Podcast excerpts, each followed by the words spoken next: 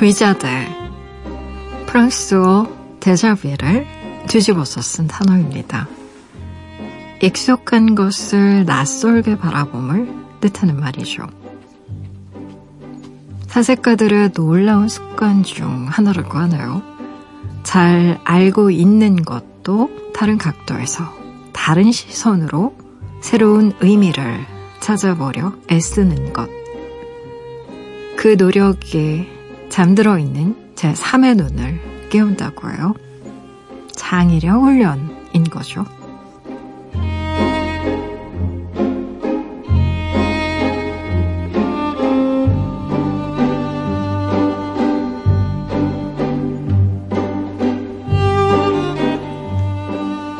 늘 걷던 길도 몸을 뒤로 돌려 반대로 걸으면 풍경이 달라집니다. 오른손잡이에게 왼손으로 쓰는 글씨는 낯섦 그 자체죠. 익숙하지만 익숙하지 않은 것. 그 시선을 통해 우리는 어떤 새로움을 얻게 될까요?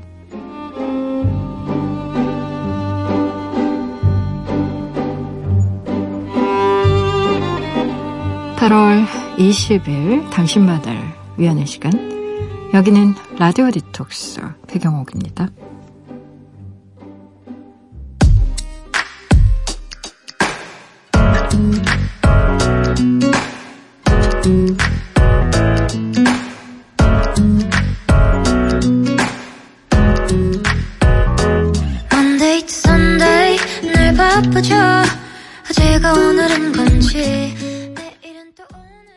라디오 디톡스 배경옥입니다. 첫 곡은요.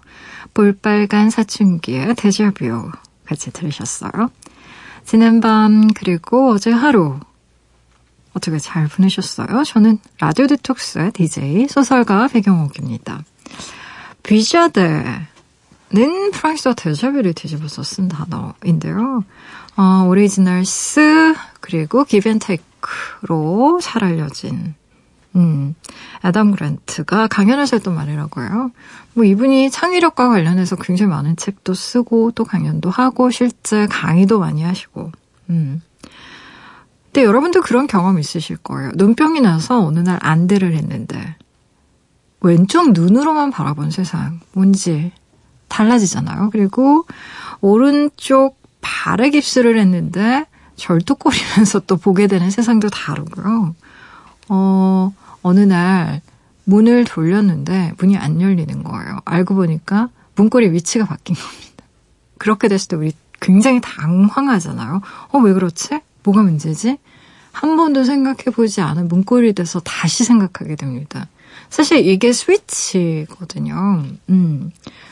어, 만약 산책을 매일 하시는 분 같으면 앞으로 걷지 말고 한번 뒤로 걷게 해보세요. 그러면 굉장히 놀라운 경험을 하게 됩니다. 우리 보통 풍경이 앞으로 밀려오는데, 아, 밀려가죠. 근데 거꾸로 걸으면 참 신기한 게 풍경이 이렇게 앞으로 밀려와요, 나한테. 마치 껴안듯이. 그래서, 어, 뭐 어떤 분들은 뒤로 걷는 게 훨씬 더 열량 소비가 많다. 왜냐면 굉장히 많이 신경을 쓰면서 걸어야 되기 때문에 전혀 이전과는 다른 풍경을 보게 된다. 뭐 이렇게 얘기하시는 분들도 있고, 음. 그래서 주기적으로 오른손 잡이지만 왼손으로 밥을 먹는다거나 왼손으로 글씨를 써본다거나 하는 어, 그런 좀 자각을 위한 행위 또 좀 다른 방식으로 바라보기 위한 행위를 하시는 분들도 있는 것 같아요. 평소에는 그냥 일기를 글씨로 쓰지만 어떤 날은 음악 일기를 써볼 수도 있고요. 혹은 사진 일기를 써볼 수도 있고, 그죠? 저 같은 경우에는 최근에 이제 녹취를 하고 있거든요. 체음. 음. 뭐, 이를테면 이런 거요. 풀벌레 소리. 어, 그런 것도 녹취하고, 바람 소리. 뭐, 기타 등등 사람들이, 어, 시끄럽게 이렇게 떠드는 소리도 뭐 녹취해본다거나. 음, 그리고 뭐, 어, 우리가 그냥 아무 생각 없이 여닫 고 그리고 썰고 끓이고 하는 그런 음식 하는 소리도 녹취를 해본다거나 뭐 그렇게 어, 해보지 않았던 것들을 좀 다른 방식으로 음, 바라보고자 할 때는 이런 다양한 방법들을 써볼 수 있을 것 같아요. 좀 익숙하지 않은 방식 나한테는. 어, 도움이 된다고 하니까 여러분도 혹시라도 아, 아이디어를 내야 되는데 정말 생각이 안 난다. 이런 분들 한번 시도해 보시면 어떨까 싶은데요. 일요일에서 월요일로 넘어가는 새벽이에요. 알라딘의 박태근 MD와 야간 서점 문 여는 날입니다. 오늘은 또 어떤 책 골라오셨을지 잠시만 기다려 주시고요. 라디오 디톡스 배경옥입니다. 짧은 건 50원, 긴 문자와 사진 첨부 문자는요. 100원이 추가되는 샵 8001번으로 말 걸어주세요. 무료인 미니, 미니 어플러도 참여 가능합니다. 다시 듣기와 팟캐스트로도요. 언제든지 함께 하실 수 있어요. 내가 내 곁에 있을게 언제나 넌 혼자가 아니란 걸 내가 알 수 있게 여기 이곳에 있을게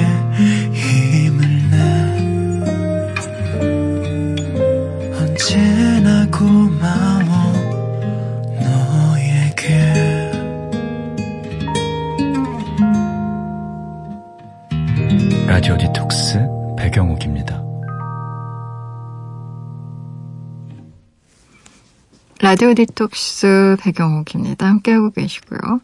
야간 서점 문 열기 전에 사연 하나만 소개할게요. 6099님, 백장님, 그거 아세요? 배고파. 아, 배고파, 배고파. 라고 계속 말하잖아요. 그럼 우리 뇌가, 맞아, 배고파. 라고 신호를 보낸대요. 몸은 속이기 어려워도 뇌는 속이기 쉽다는데요. 그럼 나 왜 이렇게 일 잘해? 라고 계속 생각하면 작업에 속도가 붙을까요? 졸리지 않다고 외치면 졸리지 않게 될까요? 밤은 깊어가는데 할 일이 너무 많아요. 라고 보내주셨나요? 음. 얼마나 답답하면 저에게 이런 사연을 보내셨을까? 음, 졸리지 않다고 외치면 졸리지 않게 될까요? 어, 양치질하고 세수하는 방법이 조금 더 나을 것 같긴 한데.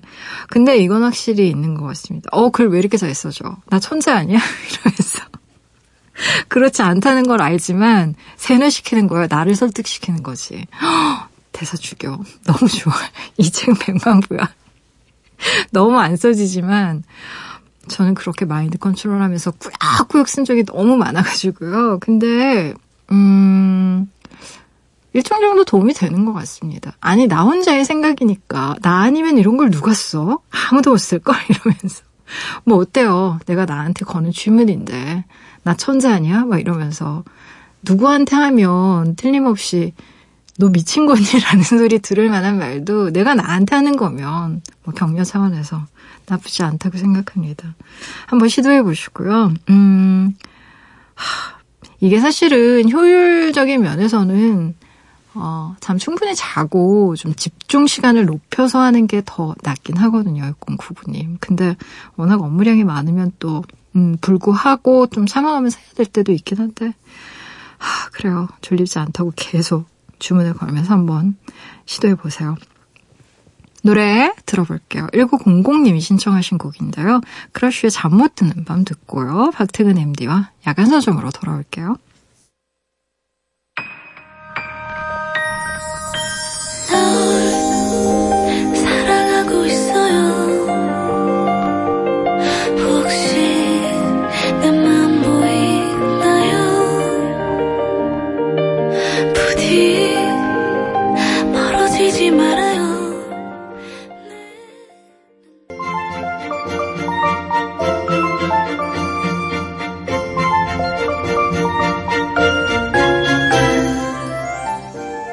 새벽은 책 듣기 좋은 시간이죠.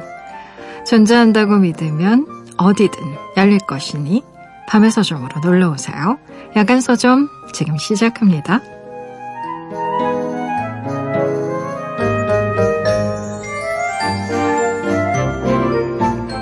일요일에서 월요일로 넘어가는 이 새벽에 딱 한 시간만 문을 여는 서점이에요. 야간 서점, 서점의 주인장과 인사 먼저 나눌까요? 온라인 서점 알라딘의 박태근 MD 어서 오세요. 네, 안녕하세요. 음, 우리 지난주에 MD님이 25년간의 수요일 소개하시면서 일본군 위안부 피해자의 기림의 날에 대해서 알려주셨잖아요. 덕분에 알았다는 문자가 꽤 많이 왔어요. 아, 다행이네요.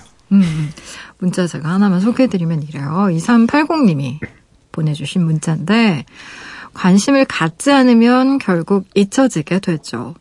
누군가는 그걸 원하겠지만 그래서 더 악자 끝에 기억해야 될 것들이 있는 것 같아요. 잊지 않겠다는 말의 소중함을 다시 한 번 더 새겨야겠어요. 라고 그렇게 보내주셨어요. 음, 잊지 말자는 문자 여러 통 왔다고. 좀 의미 있는 그런 시간이었던 것 같습니다. 어, 이제 오늘 만날 책도 얘기해봐야 될 텐데. 네. 뭐, 지난 일주일 동안 뭐, 잘 지내셨죠? 그래도 이제 더위가 조금씩 가시고 있는 것 같아서 느낌만 그런 뭐 익숙해지는 측면도 있고 포기하는 측면도 있고 이제 뭐 기타 등등 음 그렇습니다. 어쨌든 이제 8월 지나가고 9월이면 또 우리에게는 마법 같은 날들이 있어요. 추석이라는. 이제 휴가 갔다 오신 분들 아마 생각하실 거예요. 음, 그래 나에겐 추석이 있어 버틸 수 있다 이러면서 그렇죠 9월에는 음. 추석이 있고 음. 10월 초에는 개천절과 한글날이 있고 한글날 쉬나요? 몇 년 전부터 다시 쉬기 시작했잖아요. 아 그렇구나.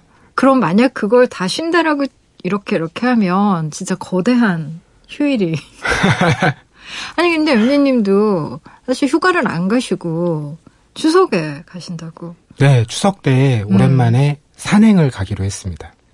우리 박태근 MD가 정말 운동을 이렇게 잘하신대요.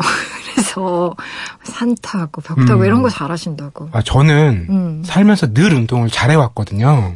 아니, 그 나처럼 운동 잘 못하는 사람들 보면 정말 좀 짜증날라 그래. 아, 그런데 제가 겉에서 보면 너무 음. 이런 똘똘이 스머프 느낌이 있잖아요. 모범생. 본인도 아세요? 본인이 똘똘이 스머프 같은 거? 그래서 제가 직장 생활 처음 시작할 때 네. 회사에서 체육 대회를 했는데 음. 사람들이 너무 의외였다고 다들 와서 얘기하더라고요. 너무 공부만 할것 같고 책만 읽을 것 같고. 네, 그래서 저는 제가 운동을 못하게 생겼다라는 걸 그때 음. 처음 알았어요. 못하게 생겼어. 책만 읽게 생겼어, 책만. 아니, 그래서 이 약간 반전의 매력이랄까. 네, 제가 또 운동 잘하는 남자에 대한 로망이 있어요. 제가 못해서. 네, 그걸 더 열심히 알려야겠네요, 앞으로. 그러니까 막 어필하세요. 운동 잘하는, 운동을 잘하는데 심지어 책도 많이 읽어. 모든 걸다 알고 있어.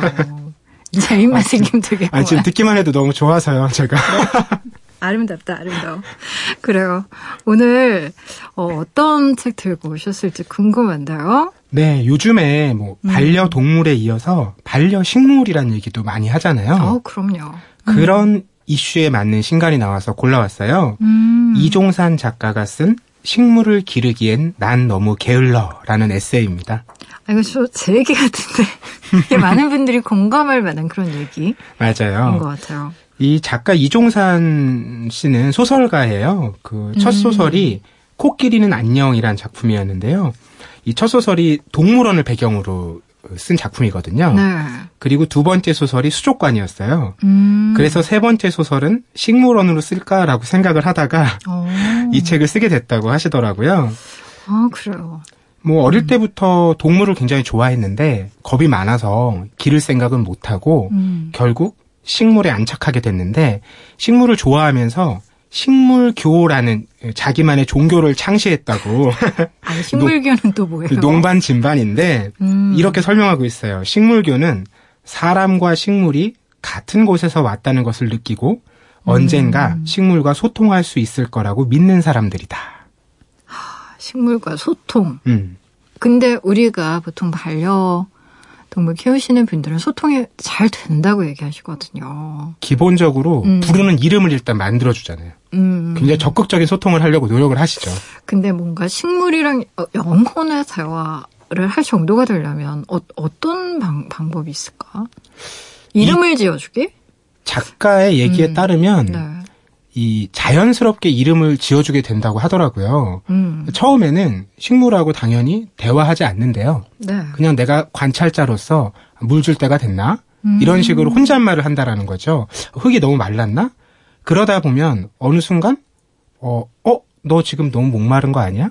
음. 이런 식으로 대화를 하다가 그치, 그치. 자기도 모르게 이 햇볕 좋고 이런 날에 왜 식물 내다 놓잖아요. 어, 러브야 나가자 이렇게 이름을 불렀대요. 나도 그런데. 어머 오늘 미세먼지가 없어 얘들아. 공기 마시자 이러면서 창문 열고. 아니 식물교에 이미 참석하고 계신 거 아닙니까? 그리고 이렇게 생수가 남으면 꼭 생수가 나오면 어, 그걸 맞아요. 이렇게 부어주면 얘들아 목말랐지? 빨리 마시렴. 아 저도 그럼 식물교인가요? 음. 음. 어, 그런 게 식물교라고 하면 식물교 꽤 클 것 같은데 그 교인들이 굉장히 규모가 그, 러 게요 그런데 이 교인들이 쉽게 모이지 않는 이유가 다들 네. 원죄를 갖고 있기 때문에 그래요.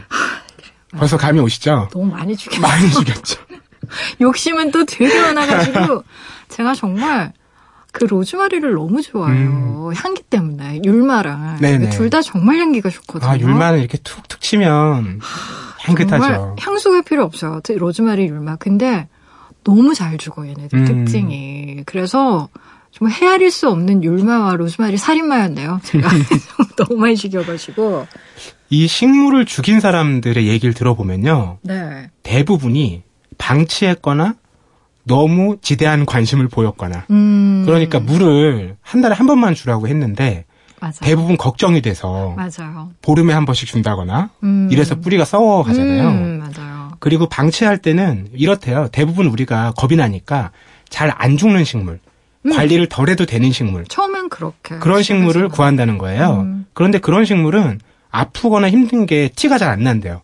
그래서 아. 까먹고 있다가 언뜻 봤을 때, 어, 아직 살아있네? 음. 이러고 또 1, 2주일이 금방 지난다는 거예요. 음. 그렇게 두세 달이 지나고 가서 보면 식물이 이미 황폐화돼 있다라는 거죠. 아. 워낙에 강한 애들은 티도 잘 안 나는구나. 그렇죠. 음, 그래서 제가 돈나무를 그 돈나무가 잘 안 죽는데요. 아 그래요? 네, 그래서 어 키우다가 죽였죠. 저 자꾸 저의 악행들이 계속 떠오르네. 너무 마음이 아프다. 아니 네. 그런 분들께 도움이 될 만한 정보가 이 책에 있더라고요. 오. 왜 옛날에 네. 다마고찌라고 기억하세요? 그럼요. 기억나네. 네. 그렇죠. 그 병아리 같은 거 음. 우리가 게임기 안에서 길렀잖아요. 네, 맞아요. 이런 것처럼 전자식물 기르기 어플리케이션이 있대요. 아, 그래서 그래요? 휴대폰에서 음. 내가 그 앱을 열어서 네. 1, 2주일에 한 번씩 가서 물도 주고 음. 이렇게 키우는 식물 기르기 앱이 있대요. 네. 이런 걸 좀 통해서 시작을 해보면 어. 좋을 것 같은데 음. 대부분의 사람들은요 이 앱도 똑같이 너무 열지 않고 방치. 네, 다행히 어, 그 안에 있는 식물들은요. 네. 이렇게 말라서 죽진 않은데요. 언제라도 내가 가서 물을 뿌리면 네. 살아난대요. 너무 아름답지 않나요?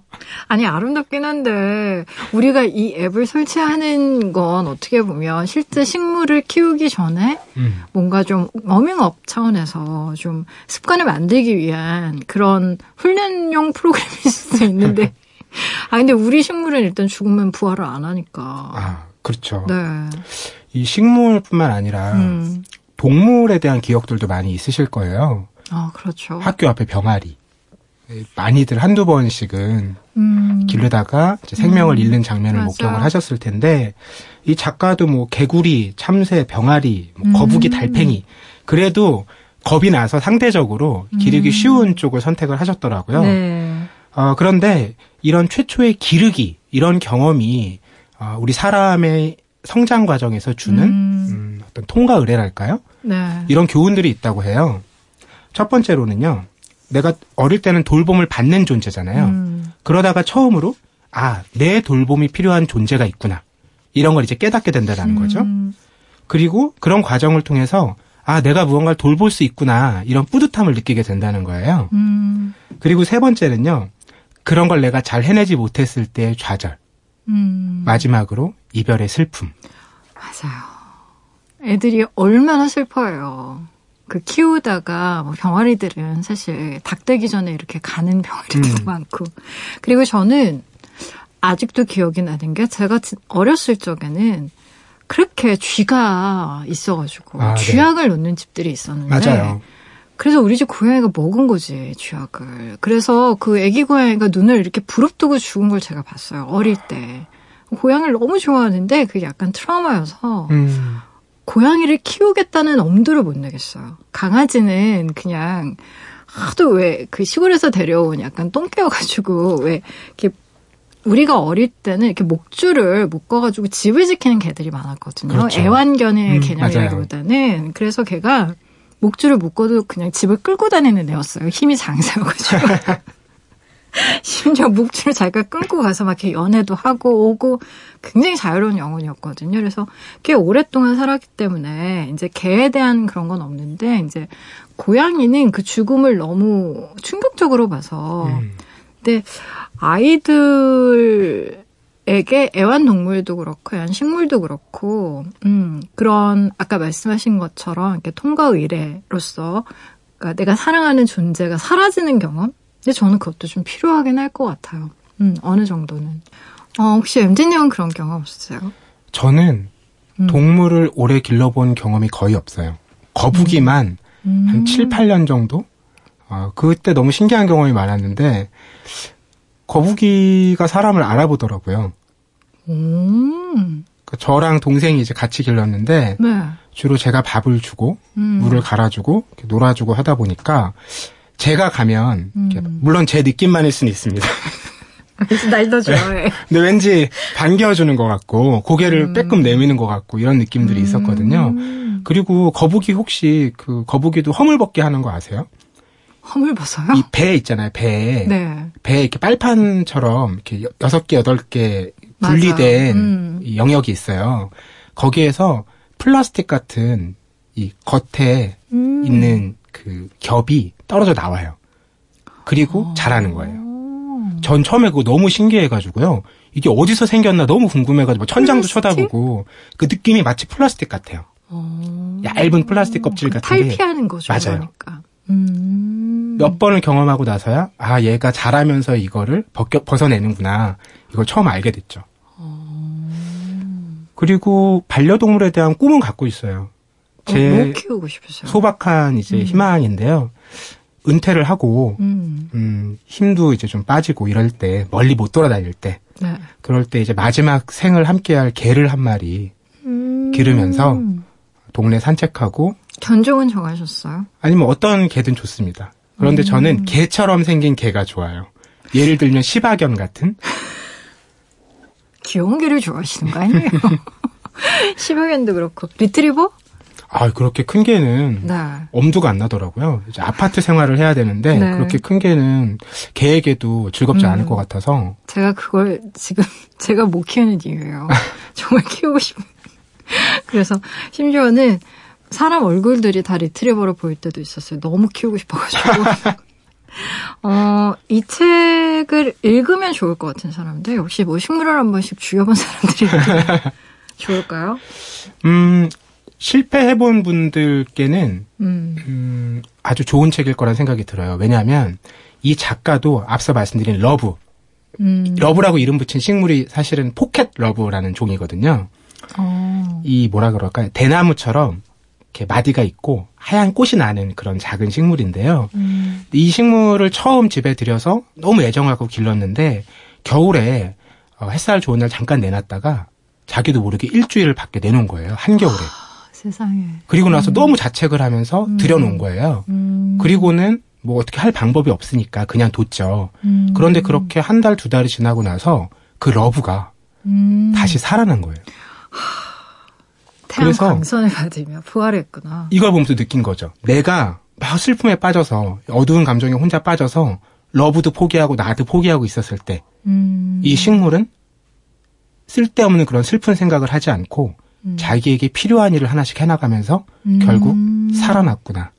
라는 걸 깨닫는 거죠. 아, 이분 소설가 맞으시네. 정말. 그런 것에서 이런 어, 훌륭한 교훈을 또. 어. 그래서 이런 부분이 공감 가더라고요. 저도 약간 그런 측면이 있는데 음. 왜 상처받기 싫은 사람들이 관계를 아예 안 맺잖아요. 그렇죠. 그러니까 마음 자체를 없애려고 하죠. 그렇죠. 아, 그런데 음. 강한 사람이라는 거는 음. 그런 마음을 없애는 마음이 없는 사람이 아니라 음. 아까 그 러브처럼 마음이 어두울 때도 음. 자기가 해야 할 일을 계속 해나가는 사람이라고 음. 얘기하더라고요.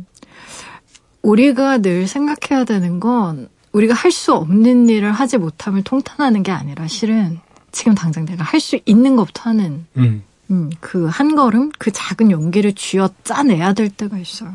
근데 이 식물도 그랬다는 거잖아요. 그렇죠. 살기 위해서. 그렇게 해서 살린 식물이 있으세요, 혹시? 제가 지금 집에서 음. 키우는 식물은 딱 두 개인데요. 그러니까 음. 살아남은 게 두 개겠죠. 네. 하나는 알로카시아. 음. 아, 저는 알로카시아의 생명력을 보면서 생장하는 네. 속도를 보면서 네. 정말 경탄을 금치 못했어요. 음. 며칠 안 보면 네. 이 줄기에서 한 줄기가 또 빠져나오거든요. 또그 음. 줄기 사이에서 새로운 줄기가 빠져나오고요. 이게 천장을 막 뚫고 지나가려고 해요. 그렇게 커요? 네. 그런데 음. 천장이 낮잖아요. 아무리 천장이 낮대 내 키보다 크겠지. 한 세네 달 지나니까 네. 자기가 딱 그만큼만 자라더라고요. 아 맞춰서. 네. 아 이 식물들은 너무 놀라운 것 같아요. 아... 그리고 다른 하나는 네. 스투키라고 아... 이것도 기르기 쉬운 쪽에 속하는 네. 식물인데 네. 약간 선인장 비슷한 느낌이 음... 있죠. 줄기가 대파처럼 올라오는 음... 그두 가지 식물과 함께 살고 있습니다. 몇 년, 꽤 오래 키우시지 않으셨어요? 아니요, 스투키 세 달 됐고요. 알로카시아 아... 6개월 됐습니다. 나는 15년 키웠어. 15년. 아, 제가 그게 너무 네. 민망해서 기간을 네. 말씀드리지 않았는데. 저는 13년 키운 벤자민 있고 15년 키운 프롬펜시아 있는데 거의 가족이에요. 음. 그리고 너무너무 좋아하는 벤자민이 훨씬 더 오래된 벤자민이 있었는데 워낙에 긴 여행을 가느라고 맡겼어요. 그 애들을. 음. 엄마가 죽였어. 진짜 의절할 뻔했어요. 정말.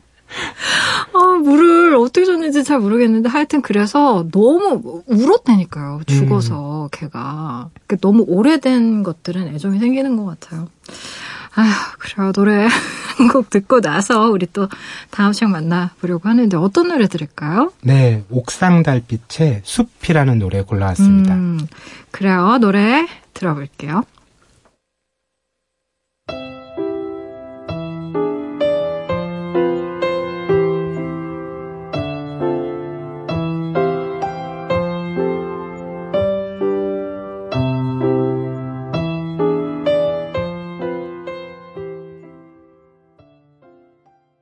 옥상 달빛의 숲 듣고 오셨습니다.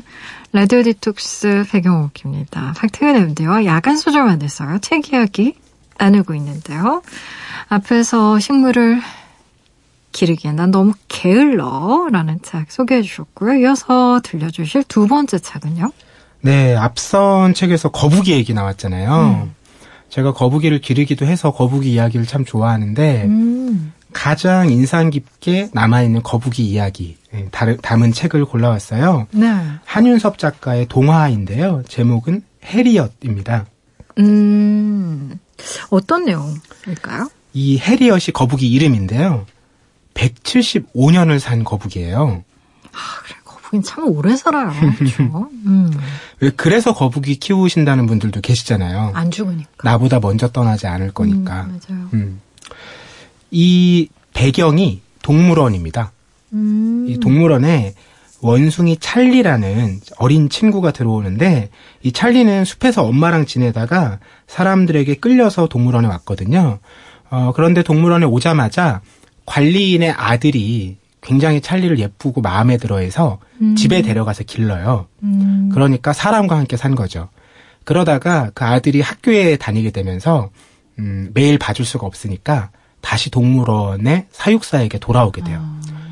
예상되는 어떤 갈등과 어려움들이 있죠. 그쵸. 왜냐하면 사람과 살았기 때문에 음. 동물들의 언어에도 익숙하지 않고 또 그곳에 살던 동물들이 아, 쟤는 사람하고 살다 왔잖아. 이렇게 텃세도 부리고요. 음. 그런 과정 속에서 해리엇이라는 거북이, 이 동물원에서 가장 나이가 많은 어른이잖아요. 음. 이 어른 동물이 이런 어려움에 빠져 있는 아이 동물, 청년 동물, 음. 이 동물들을 이끌어주고 따뜻하게 환대해주는 그런 이야기를 담은 책이에요. 아, 그래 뭔가 좀, 음, 아, 뭐라 그럴까? 성장 동화? 음. 어, 그쵸? 성장 소설 같은 그런 느낌의 동화일 것 같은데, 어떤 점이 이렇게 마음에 남으셨어요? 아, 두 가지인데요. 하나는 음. 정말 참된 어른의 모습? 참된 어른. 음. 참 마주하기가 쉽지 않잖아요. 맞아요. 그리고 음. 우리 스스로도 이미 사회에서 어떤 누군가에게는 어른 역할을 해야 되는데 그런 걸 잘 하고 있나 늘 돌아보게도 되는데 음. 이 해리엇의 참 여유로움 이런 것들이 너무나 인상 깊게 남아 있었고요. 그리고 이 동물들을 가지고 이야기를 풀어냈잖아요. 어, 보통 이제 이런 책을 읽다 보면 어느 한쪽의 이야기만 하게 돼요. 동물들의 삶은 굉장히 아름답고 공동체 지향적이고 사람들은 음. 이기적이고 욕망만 차 있고. 맞아.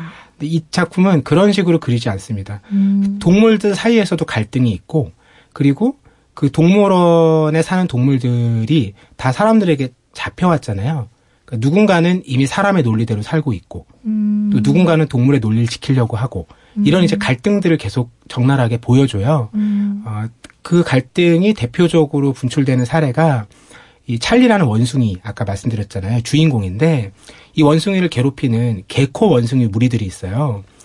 어, 이 무리들은 계속 텃세를 부리면서 그 찰리를 괴롭히거든요.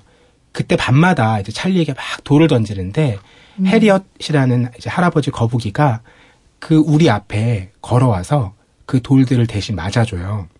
대신?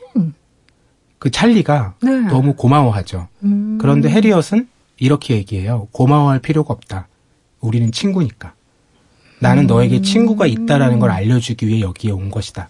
음. 이런 거잖아요. 내가 여기 지키는 어른이고 이래서 너 여기 바로 잡으려고 온 게 아니라 너의 친구가 있다라는 것, 내가 그 음. 친구가 되어주겠다라는 마음을 보여주기에 거기에 온 거죠. 음. 아, 뭔가 이렇게 좀 뭉클한 데도 있네요. 음. 음.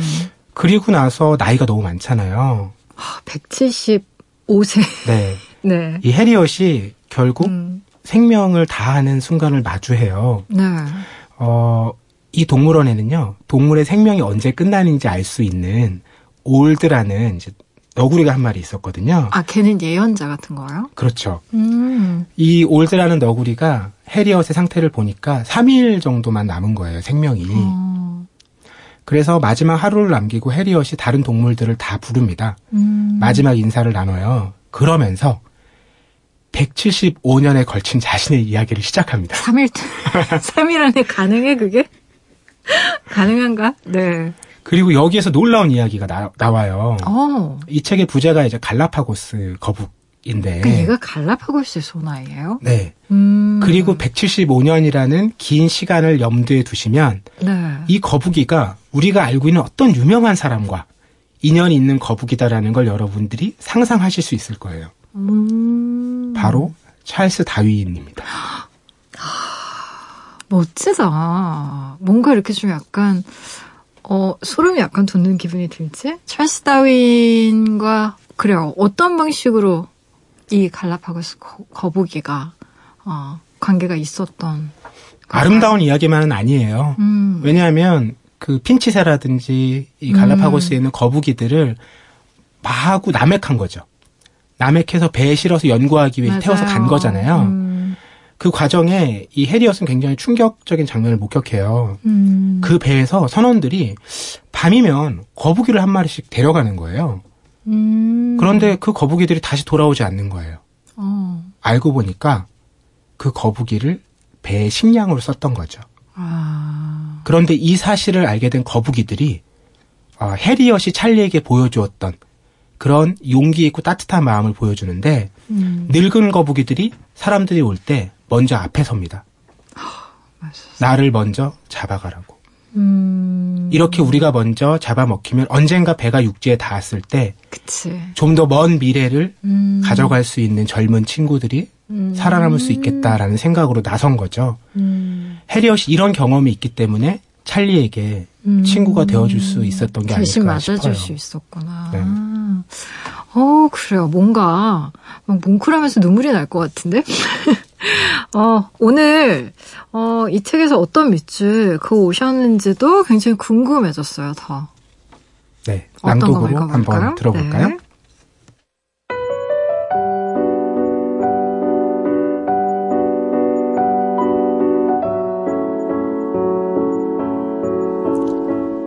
흰줄 원숭이는 목줄이 닿는 곳까지 이리저리 움직여 보였다.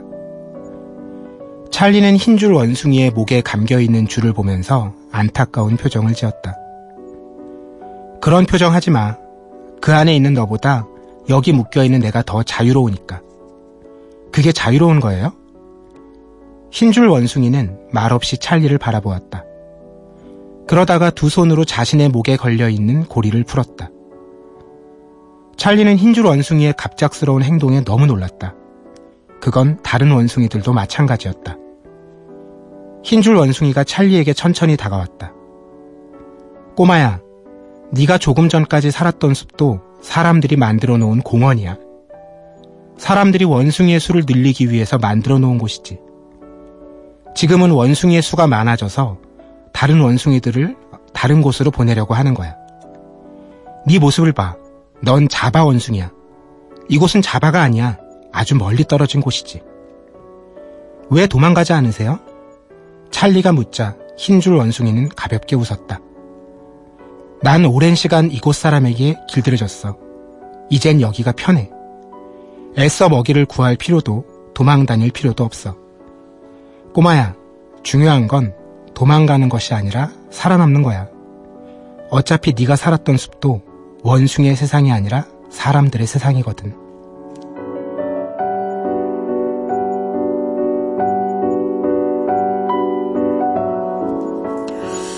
어, 많은 좀 생각을 하게 만드는 그런 얘기인 것 같아요. 맞아요. 음, 음. 중요한 건 도망가는 게 아니라 살아남는 거다. 사실 동물원이라는 어떤 공간 자체가 가두어서 어, 어떻게 보면 그래서 그 동물 보호 단체라던가 왜 그런 환경 운동하시는 분들은 상당히 반대 하는 어떤 공간이기도 하잖아요. 그렇죠. 뭐 과거에 음. 비해서 동물들이 동물답게 음. 네. 살수 있는 환경이 많이 갖춰지긴 했지만 음. 그래도 가둬두고 우리가 구경한다라는 본질에는 달라진 게 없으니까요. 음. 그런 비판들이 이어지면서 동물원의 생태나 환경들이 조금은 나아지고 있다는 얘기들이 있는데요. 이 책에서 얘기하는 바는 이런 것 같아요. 그러니까 동물원 바깥도 음. 동물원 안도 다 인간이 지배하는 공간이라는 전제가 있는 거죠. 네. 그렇다면 그 안에서 동물들은 어떤 선택, 어떤 삶을 위한 행동 이런 걸 할 수 있을까? 음. 그 방향은 결국 동물원 안에 있든 아니면 탈출하든 음. 자기, 자기들끼리 서로를 지키면서 그 음. 그 공간을 살만한 곳으로 만들어가는 것이다. 이런 음. 얘기인 거예요. 음. 그 앞서 개코 원숭이들 얘기했잖아요. 네. 해리엇은 결국 바다에 가거든요. 음. 이 동물들의 도움으로 개코 원숭이와 찰리의 도움으로 바다에 가서 네. 죽기 직전에 마지막 힘을 쥐어짜서 물에 풍덩 빠집니다. 음. 그리고 나서 갈라파고스까지 갔는지 아닌지는 우리가 알 수 없죠. 음. 더 흥미로운 거는요. 그 감동적인 이야기 다음에 이 개코 원숭이들이 계속 탈출하고 싶어 했거든요. 네. 그런데 바다까지 가는 길에 이미 탈출한 거잖아요. 그럼요. 그래서 찰리는 너무 궁금한 거예요. 이 개코 원숭이들이 다시 동물원으로 돌아올까? 음. 아니면 자기들만의 삶을 찾아서 멀리 떠날까? 어땠을 것 같으세요? 아, 나라면 떠났을 텐데 왠지 돌아왔을 것 같다. 음, 모르겠어요, 잘. 근데 음. 그 어려운 선택인 것 같아요. 왜냐면, 어, 그런 선택이랑 비슷한 것 같아요. 우리가 직장을 그만둘 것인지, 그만두지 말 것인지를 선택할 때, 네. 이런 얘기를 하잖아요. 어, 여긴 전쟁터야라고 얘기를 하는데, 이미 나갔던 한 선배가 후배한테 그런 얘기를 하죠. 여긴 전쟁터지, 밖은 지옥이야. 이런 얘기를 하면서, 왜 우리가 이, 뭐랄까요, 안락한 불행? 익숙한 불행? 보다 사실은 낯선 행복을 찾는 걸 더 두려워하는 경향도 있고, 음. 어, 굉장히 어려운 선택인 것 같아요. 그렇죠. 음.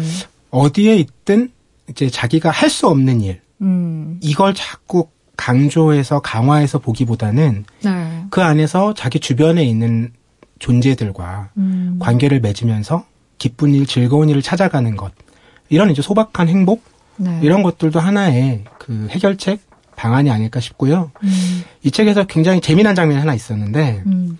동물들이 친해지면서 그런 얘기를 하는 거예요. 야, 너 다시 태어나면 어떤 걸로 태어나고 싶냐? 음. 이랬더니 여우 같은 동물은 아, 나는 훨훨 나는 새로 태어나고 싶다. 음. 이런 얘기들을 각자 하는 거죠. 그런데 찰리에게 그 물음을 던졌을 때 찰리가 굉장히 놀라운 답변을 합니다. 음, 어떤 답변? 나는 사람으로 태어나고 싶어. 어... 그런데 다른 동물들이요. 처음에는 너무 놀란 거예요. 음. 어, 이런 답변은 자기들이 상상도 못 해본 거죠. 왜냐하면 자기들은 사람은 적, 음. 혹은 우리를 관리하는, 그러니까 우리와 교감할 수 있는 대상이라고 별로 생각을 안 했던 거예요. 네. 그걸 찰리가 깨준 거죠. 음. 다른 동물들이 찰리를 비난하는 게 아니라 가만히 생각해 보니까 어 그거 참 놀라운 일이다 즐거운 일이다 근데 너 왜 사람으로 태어나고 싶어 이렇게 음. 물어보는 거예요 네. 그랬더니 찰리가 자기는 사람들이 우리보다 할수할수 있는 일이 훨씬 많은 것 같아서 음. 나는 좀 더 많은 일을 경험해보고 즐기고 싶다. 음. 그래서 사람으로 태어나고 싶다. 이렇게 음. 얘기를 하더라고요. 근데 이런 대화를 네. 비난이나 비판 없이 음. 즐겁게 나눈다라는 것이 저는 너무 좀 재밌고 음. 신기한 장면이었어요. 뭐로 태어나고 싶으세요? 저는 늘 나무라고 얘기합니다. 어, 이유가 있어요? 나무로 태어 나무로 다시 태어나고 싶다 이런 마음을 갖고. 네, 근데 이제 전제가 있는데 음. 저기 툰드라 같은데 사람이 없는 곳. 역시 사람은 없어야 돼. 늘 사람이 없는 곳으로 가고 싶다고 하셨으니까. 네. 척박해도 좋으니까 저는 사람이 없고 내 존재를 그냥 자연과 직접 맞대어서 마주할 음. 수 있는 공간. 음. 툰드라의 침엽수가 아닌가 싶습니다. 매우 구체적인 그런 어떤 바람이 있는 거네요. 네. 어, 그래서 생각을 해보신 거예요. 난 다시 태어난다면 이런 걸로 다시 혹시 불교의 세계관을 갖고 환생이라던가 이런 거. 꼭 그렇지 않은데요. 제가 네. 자연 다큐 보는 걸 정말 좋아해요. 음, 역시 그쪽도 담당 MD셔가지고 또 책도 많이 보고 하시니까. 네, 음. 그래서 그런 툰드라에 있는 침엽수가 아니면 네. 굉장히 건조한 기후 때에 있는 음. 높은 곳에 있는 나무. 그러니까 그런 나무들은 네. 서로의 생장에 관여하지 않거든요. 음. 햇빛을 더 많이 받으려고 경쟁하지도 않고요. 음. 왜냐하면 그런 자원 자체가 너무 적기 때문에 그걸 자기가 다 뺏어서 쓸 수가 없는 거예요. 그냥 조용히 천천히 자라는 거죠. 음. 제가 좀 그런 삶을 살고 싶은 바람이 있나 봐요. 고요하고 적막하면서 네. 조용하고. 제 좌우명이 음. 조용히 천천히 깊게. 아, 그래요. 어, 오늘은 어떻게 살아야 마음이 건강하게 잘 살 수 있을까에 대해서 한 번 더 생각해 본 시간이었던 것 같아요. 사실 식물을 키우는 것도 그렇고, 어, 그리고 또 동화책을 읽는 것도 그런 것 같거든요. 근데 동물이든 식물이든 이렇게 우리의 좀 영혼을 풍성하게 만들어주는 그런 친구인 건 맞는 것 같아요. 음. 음. 그러니까 동물이든 식물이든요. 저는 누가 누구를 돌본다, 누가 누구를 기른다 이런 말보다 음. 서로가 좀 다른 존재와 관계 맺을 수 있는 경험 음. 이런 걸 한다는 느낌이 강해요. 다른 존재. 네. 그러니까 음. 그뭐 반려동물, 반려식물의 유행에 대해서 1인 가구가 늘어나서 사람들이 외로움을 달래기 위해서 그런다.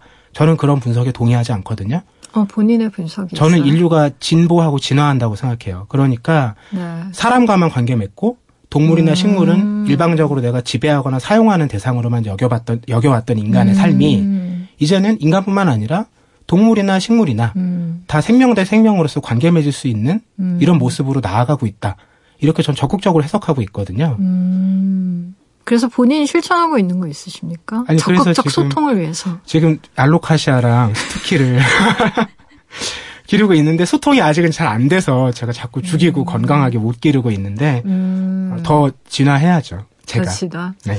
어, 아니 원래 환경에 관심이 많으시잖아요. 네. 그리고 실제 우리 박태근 MD가요. 그 환경 단체에서 하는 팟캐스트도 하세요. 음. 그래서 그 관련된 분들이랑 이제 대화도 많이 하시고 또막 뭐 초, 초대 손님으로 네. 저희 프로그램처럼 게스트 뭐 이렇게 모시기도 하고 할, 하시는 걸로 제가 알고 있는데 어 근데 우리가 알고 있는 그런 동물이라던가 해충 우리 입장에서는 해충인데 음. 실은 나방 같은 것들도 우리는 너무 막 와, 막 너무 싫어하잖아요. 음. 진저리 치는데 걔네들이 하는 굉장히 유익한 활동들이 있단 음, 말이에요. 음. 그러니까 하늘에 사는 굉장히 많은 뭐 박쥐도 있을 거고 단백질 공급원이기 때문에 걔네들이 없으면 안 된다는 음. 거죠.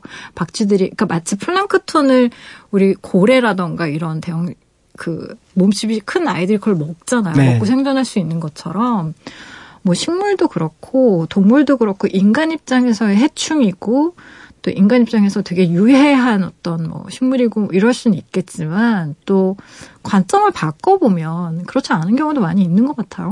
그렇죠. 음. 그리고 인간은 지구 전체 역사에서 보면 네. 잠깐 살다 가는 존재니까요. 멸망할 거라고 늘 말씀하셨죠. 멸망을 바라는 거 아닙니까? 어? 환경을 중요하게 생각하시는 분이시지만. 아니, 근데 우리가 이렇게 천년, 만년 산다는 건 뭔가 이상하지 않아요? 그러니까, 뭐, 제 얘기 뭐냐면, 생로병사라는 게 자연의 리듬 아닌가? 음, 그렇죠. 네. 그래서 저는 식물의 속도가 참 음. 재미나다고 생각을 하는데, 네. 굉장히 느리잖아요.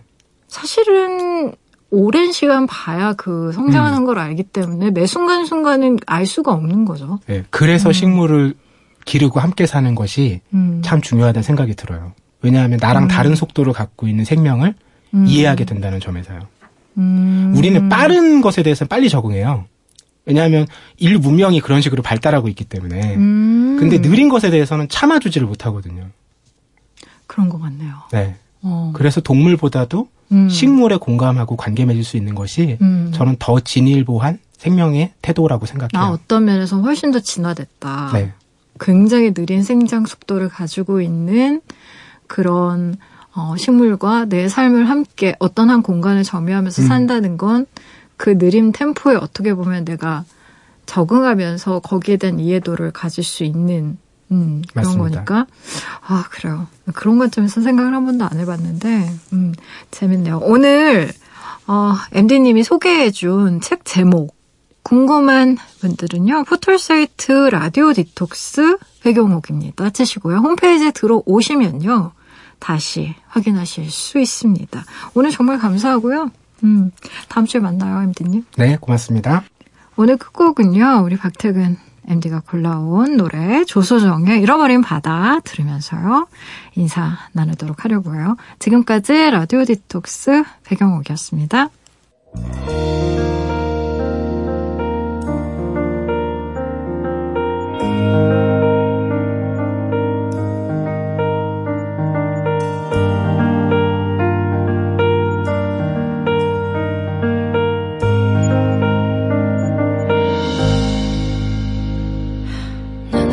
떴을 때